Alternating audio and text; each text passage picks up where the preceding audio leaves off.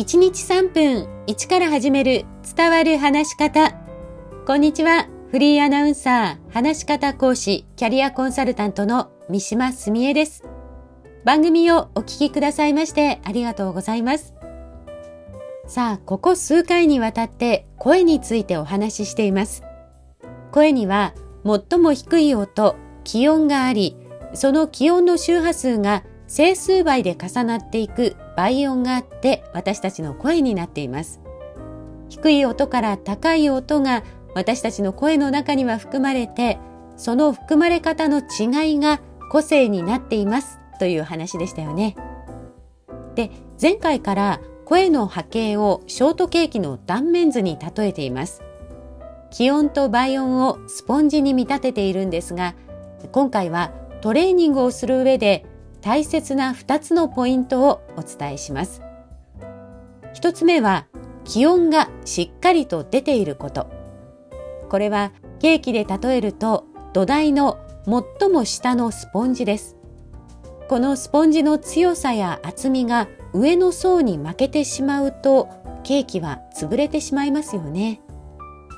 声も同じで気温、この土台がしっかりしていることで安定して聞きやすい声になるんです。ポイントの2つ目は倍音です。この倍音の中でも高い音、周波数で言えば 3000Hz あたりで工事倍音と言われています。人間の耳の作り上、この工事倍音が出ている声は聞きやすいということが分かっているんです。工事倍音はケーキの層であれば10層目あたりでかなり上の部分です。最初に口の中に入れる部分と考えると味を印象づけるところですね。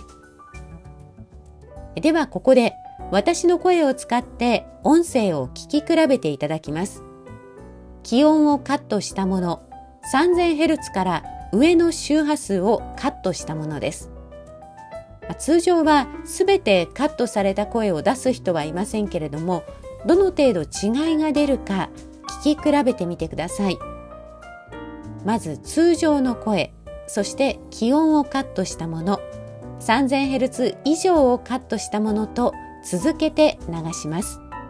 どうぞ。三島澄江です。おはようございます。三島澄江です。